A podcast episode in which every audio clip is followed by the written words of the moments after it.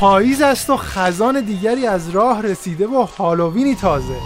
با فیلم های ترسناک پادکستی جدید در خدمتون هستیم. من کیارش به همراه امید از استودیو ملودای من هم سلام می‌کنم با یه پادکست هالووینی دیگه در خدمتون هست امروز می‌خوایم از فیلم های ترسناک ژانر وحشت و هارر صحبت کنیم براتون. هالووین یعنی فیلم های ترسناک. ببینی بلرزی بترسی هالووین یعنی دنیای کانجورینگ کلبه‌ای در وسط یک جنگل. ارواحی پشت پرده ها منتظر حمله.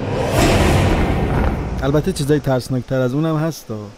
مثل قبض آب و برق سر ما. خود دنانم اگه بخواد اونو پرداخت کنه سکته می‌کنه. نابود میشه.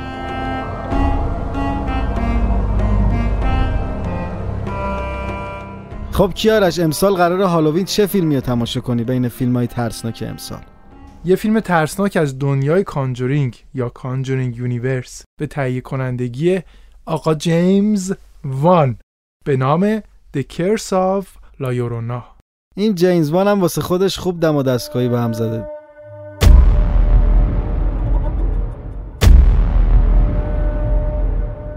یه سری داستان تکراری هی برمیداره درست می‌کنه. یهو دوربین رو میچرخونه یکی میاد یه قیافه وحشتناک می‌سازه. شما که داری اینجوری کوری می‌خونی برای آقا جیمز وان خودت که دنان رو دیده بودی تا سه شب شب می‌خواستی بخوابی همش باید کل خونه میومدن چک می‌کردن که نترسی. چرا این حرفا من نمیگم ترسناک نی ترسناکه ولی دیگه داستاناش همه تکراری شده. همش توی یه خونه است یه روح خبیسی میاد اونجا بعدم یه کشیش میاد اونجا دفاع می‌کنه. آقا یه ذره خلاقیت هم خوبه. خلاقیت مثلا یعنی چی؟ یه مثال بزن. من اینجوری دستگیرم نمیشه. چی میگی؟ شما یه فیلم در نظر بگی مثل آس یا گت آوت ساخته جردن پیل. شما الان اومدی برای جیمز بان من جردن پیل رو می‌کشی بیرون. ببین در کنار اینکه داره میترسونه یه داستانی هم روایت می‌کنه. حالا من بخوام مثال قوی تر بزنم. The Shining The Changeling. ببین پای فیلم های قدیمی و کلاسیک و وسط نکش. من دارم راجع به فیلم های 2019 صحبت می‌کنم و یعنی منم قبول دارم که Shining Changeling Psycho. به خصوص سایکو اینا از کلاسیک های سینما و از فیلم های مهم ژانر وحشتن. من به نظرم فیلم Us امسال بسیار فیلم خلاقی بود. و در کنار اینکه شما رو میترسونه پایان غیر منتظره هم مثل فیلم های پرستیج و اینا داره. منم می‌خوام بگم که The Curse of La فیلم مناسب تریه برای هالووین و می‌تونه یک شب خاطر انگیزتری رو از لحاظ وحشت برای شما رقم بزنه. پس بیا توی این پادکست این دوتا فیلم رو هرچی دار و ندارن بریزیم رو دایره و قضاوت رو بسپاریم به مخاطبا تا اونا بگن که بالاخره شب هالووین باید چه نوع فیلم ترسناکی رو تماشا کرد. خب کیارش در مورد فیلم کلیشه‌ای The Curse of La هر چی که داری بریز رو دایره. کلیشه ای بودن یک فیلم و تعداد مخاطبایی که به تماشای اون فیلم نشستن مشخص می‌کنه. اصلا اینطور نیست. به نظر من اگر مخاطبای زیادی از یک فیلم استقبال کنن حتما اون فیلم یک سری حرفایی برای گفتن داشته که دیده شده وگرنه اصلا دیده نمی‌شد. هرگز. فیلم The Curse of La به کارگردانی مایکل چاوز و تهیه کنندگی جیمز وان.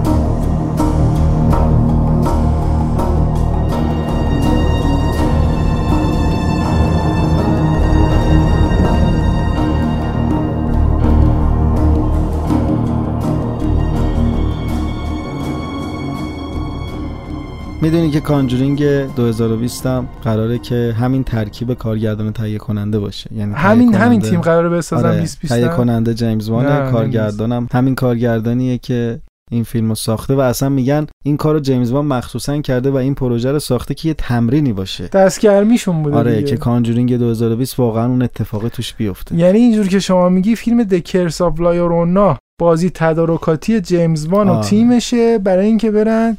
2020 کاپو با کانجورینگ 3 تصاحب کنن دقیقا. کاپ فیلم های ترسناک. بسیار عالی اما همین فیلم The Curse of La Llorona برای خودش داستانای زیادی هم داره. همینجوری یه قصه سرهمبندی شده نیست. شما حالا زدی همون اول با خاک یکسان کردی این فیلم هم منظر فیلمنامه و داستان. اما ببین منتقدا خیلی احساس خوبی به این فیلم ندارن. در صورتی که آره از نظر داستانی داستان خیلی جالبی انتخاب کرده خود لایرونا. حالا یه سری داستان داره که شما بکنم بهتر از من. اصلا آقا شما میگی منتقدا. مگه همیشه قرار منتقدا جای ما تصمیم بگیرن؟ شاید یکی این فیلم ببینه بترسه خوشش بیاد. حالا هزار تا منتقدم بگن من بدم میاد. اگه تماشاگر بترسه بپسنده به نظر نه من, من استوری ندارم ولی خب okay. خیلی صحنه ها بوده اصلا می‌تونسته ترسناکتر هم به شما الان مقایسهش کن با Conjuring. انگار یه version خیلی پیش پا افتاده است از Conjuring. خب شاید اینو برای تماشاچیایی ساخته که قلبشون یه ذره ضعیف تره. اونا مگه دل ندارن؟ مگه نباید فیلم به هر ترسناک ببینن؟ بله بفرمایید. فیلم The Curse of La Llorona بر مبنای یک شخصیت افسانه‌ای ساخته شده. شخصیت افسانه‌ای که حتی پابلو پیکاسو نقاش معروف اسپانیایی در سال 1937 میلادی نقاشی Weeping Woman رو بر مبنای همین افسانه طراحی کرده.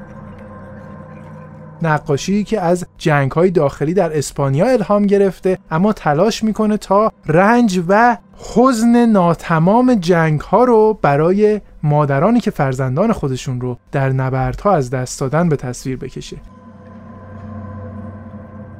اتفاقا فیلم با داستان خیلی ریشهدار و قشنگ و جذابی شروع میشه اما من معتقدم که آخرش باز درگیر همون کلیشه داستانهای ترسناک میشه. کلیشه نه کلیشه. بفرمایید. در کنار اینها افسانه لایورونا افسانه قدیمی در کشور مکزیک و حتی در کل امریکای لاتین هستش. افسانه ای که از مادری همیشه گریان صحبت می‌کنه که فلاکت ها و ناملایمات زندگی مجبور میشه تا کودکان خودش رو در یک رودخانه غرق بکنه و بعد از اون دست به خودکشی بزنه.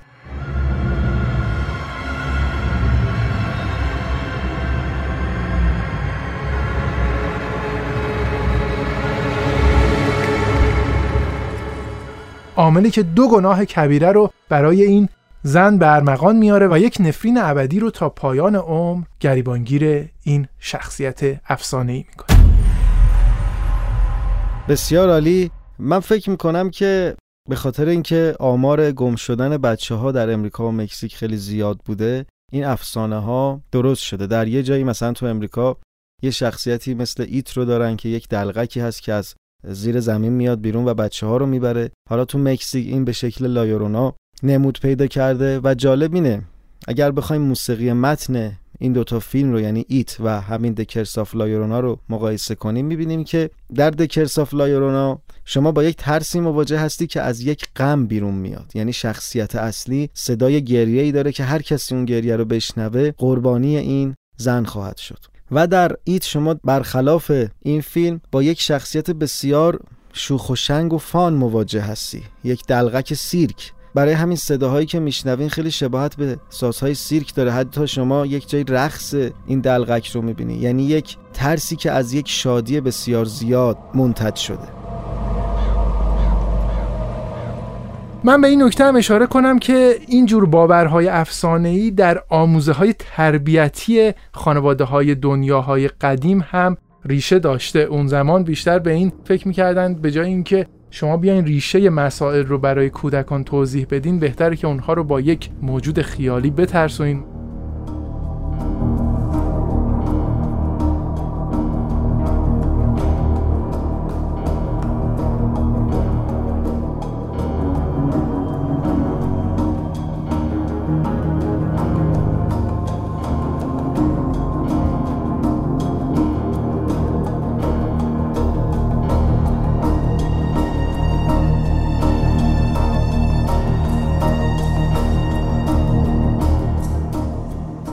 نکته جالب دیگه این که The Curse of لایارونا در سال 2019 اولین فیلم سینمایی نیست که با محوریت این شخصیت ساخته شده. سال 1961 میلادی The Curse of Crying Woman فیلمی مکزیکی بر مبنای همین داست. در سال 2007 میلادی فیلم جی اوکل باز هم بر مبنای همین داستان. سریال مشهور گریم از شبکه NBC یک سریال تلویزیونی که در ایران هم طرفداران زیادی داره. در قسمت نهم از فصل دوم در سال 2012 میلادی باز در مورد این داستان صحبت کرده. انیمیشن ها و نمایش های بسیاری هم از این افسانه ساخته شده. جا داره به آهنگساز این کار جوزف بیشارا هم اشاره کنیم که دست توانایی در ساخت موسیقی های ترسناک مخصوصا برای دنیای کانجورینگ داره. نکته ای که قابل توجهه در این فیلم شما می‌بینید که موسیقی های دراماتیک هم برای این کار ساخته و این نشون میده که جوزف بیشارا ظرفیت های بسیار نهفته ای داره.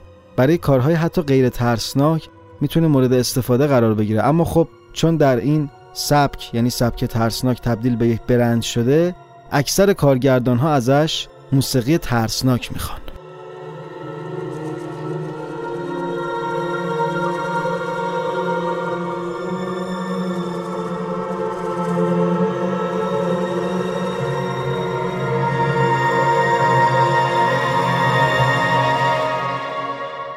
شما در مورد آس چی برامون داری؟ هر چی آماده کردی بریز رو دایره ببینیم. چی میگی آقا؟ جدا از شوخی کیارش من این فیلم رو بدون هیچ پیش زمینه ای دیدم. یعنی حتی تریلرش که دیدم گفتم اصلا به نظر فیلم خیلی خوبی نمیاد. خیلی معمولیه و اصلا انتظار نداشتم که یه فیلم خوب ببینم. اما وقتی دیدم و درگیرش شدم و تا آخر نگاه کردم حتی اوایلش هم خیلی فضاهای فان و خندهدار داره و عمدن انگار می‌خواد کارگردان شما رو بخندونه. اما آخرش می‌فهمی که نه داستان خیلی جدیتر از این حرف هست. مایکل آبلز و جوردن پیل مدعی هستند که مبدع سبک گاسپل هارر هستند.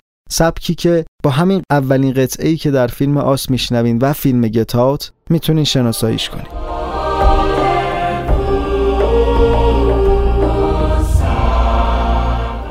به نظرم خیلی آهنگساز و کارگردان این فیلم هوشمندانه کار کردن. شما اول کار موسیقی رو میشنوید که داره حس کلی داستان و حتی نخهایی از داستان رو به شما میده. یعنی با یک موسیقی طرف هستید اولین قطعه به نام انتم که در آلبوم هم وجود داره حس خطر رو به شما میرسونه. در عین حال یه سری کلمات بیمعنی رو شما میشنوید که به صورت بریده بریده یا استکاتو در موسیقی به گوش شما می‌رسن. مثل یک تلسم مثل یک حالت مسخ شدن و در عین حال همبستگی با یک موسیقی مارشگونه نظامی.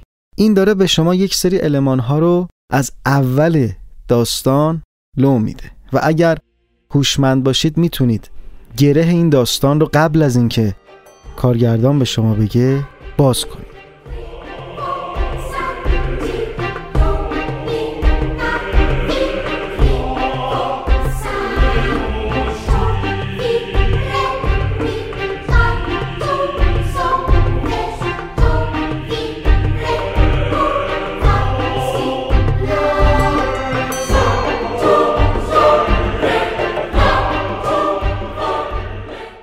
جردن پیل کارگردان تازه وارد هست که با فیلم کم بودجه گتات تونست به گیشه خیلی خوبی دست پیدا کنه. طرفداران خیلی زیادی داره. من اینو قبول دارم. موفقیت براش واقعا برمغان آورد فیلم گتات و اینکه با این بودجه کم تونست انقدر فروش کنه میشه گفت که از لحاظ تجاری هم یک فیلم موفق بود و تماشاچی ها ازش استقبال کرد. بله حتی خیلی از پرودوسرها گفتن هر چقدر این هزینه داشته باشه برای فیلم بعدیش ما تعمین می‌کنیم تا بتونه فیلم بعدیش رو بسازه یعنی همین آس.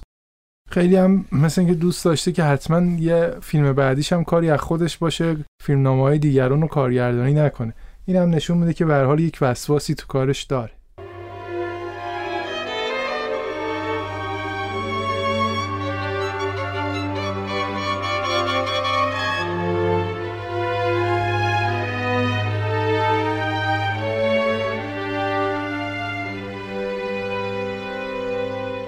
امید اشاره کرد این فیلم خیلی به گفته خود جردن پیل سعی شده تا هوشمندانه ساخته بشه و خیلی در این فیلم ادای دین شده به فیلم های ترسناک گذشته به فیلم آرواره های جاز به فیلم شاینینگ استنلی کوبریک به فیلم نایتمر آن الم استریت و بسیاری فیلم های دیگه. این مسئله ما رو یاد یکی از فیلم هایی میاندازه که در سال 2018 ساخته شد و در همین پادکست ها هم راجبش صحبت کردیم.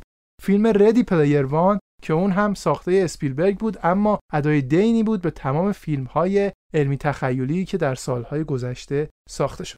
شما تیشرت Jaws هم روی لباس پسر بچه دائما می‌بینید. نه امید اون عکس Jaws ه که رو تیشرت پسر بچه می‌بینید.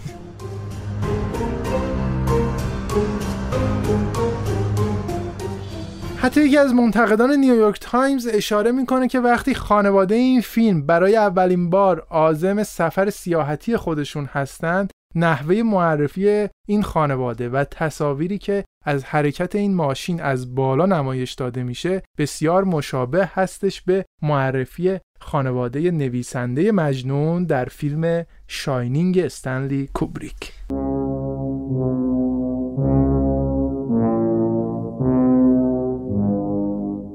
همین صحنه که اشاره کردی کیارش که خانواده دارن میرن به ساحل یه موسیقی رپی پخش میشه به نام I Got Five On It که خیلی جالبه در یک صحنه انتهایی این فیلم هم ازش در موسیقی متن استفاده شده. جردن پیل میگه ما برای اون صحنه آخر که مواجهه شخصیت با سایه خودش هست و یک مبارزه ای دارن یکی از قطعات چایکوفسکی رو انتخاب کرده بودیم که خیلی روی فیلم به نظرمون جواب نداد. یعنی این کارم این صداگذاری هم انجام دادیم ولی جواب خوبی نگرفتیم. در نهایت اومدیم بر اساس همین قطعه آی گات 5 آنیت که یک دوئت هم است. از مایکل آبرز خواستیم که قطعه ای رو بر این اساس بسازه و روی فیلم قرار دادیم و به اون نتیجه دلخواهمون رسیدیم.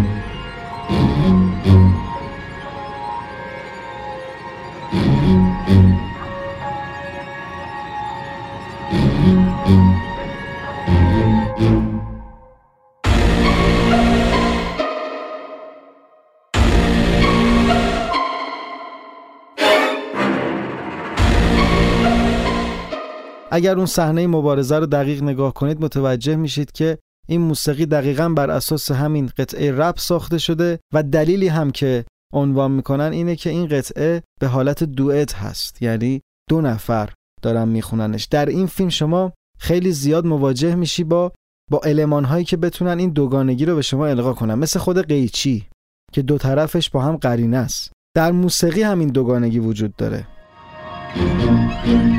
مایکل آبرز میگه من برای خود شخصیت و همزاد خودش یه سری علمان ها انتخاب کردم. اون شخصیتی که می‌خواستم نرمالتر نشون بدم و با سازهایی که به گوش آشناتر هستند مشخص کردم. مثل ویالون برای شخصیت زورا من صدای ویالون رو انتخاب کردم و برای همزادش که حالت غیر نرمالتری داره و از تربیت شهری به نوعی به دور بوده از ساز سیمبالم استفاده کردم که یک سازی هست که به گوش غریبه تر هست.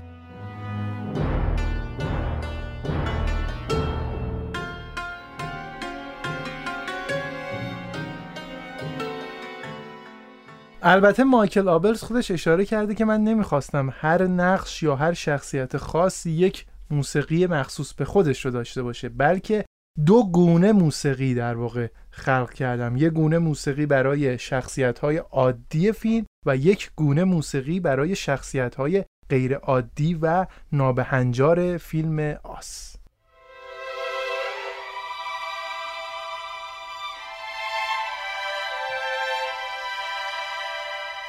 بازیگران در فیلم آس لباس سرخی بر تن دارند دستکش هایی تک پوشیدن. با توجه به اینکه بسیاری از های دهه 80 میلادی در این فیلم باز بهشون پرداخته میشه بعضی ها معتقد هستند که این نوع لباس اشاره ای داره به ویدیوی معروف مایکل جکسون ویدیوی تریلر که در دهه 80 میلادی بارها و بارها دیده می‌شد و شنیده می‌شد و همچنین دستکش هایی که تنها برای یک دست استفاده میشه هم باز یادی هستش از مایکل جکسون و دستکش معروفه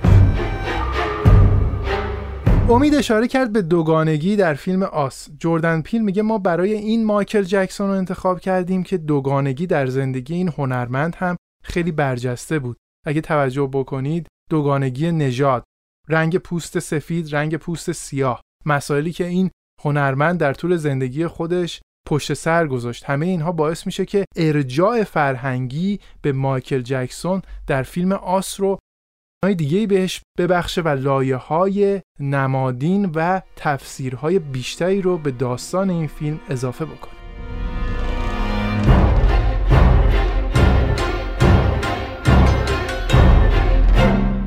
هالووین است و شور تماشای فیلم های ترسناک در زمیر تمامی تماشاگران بیدار.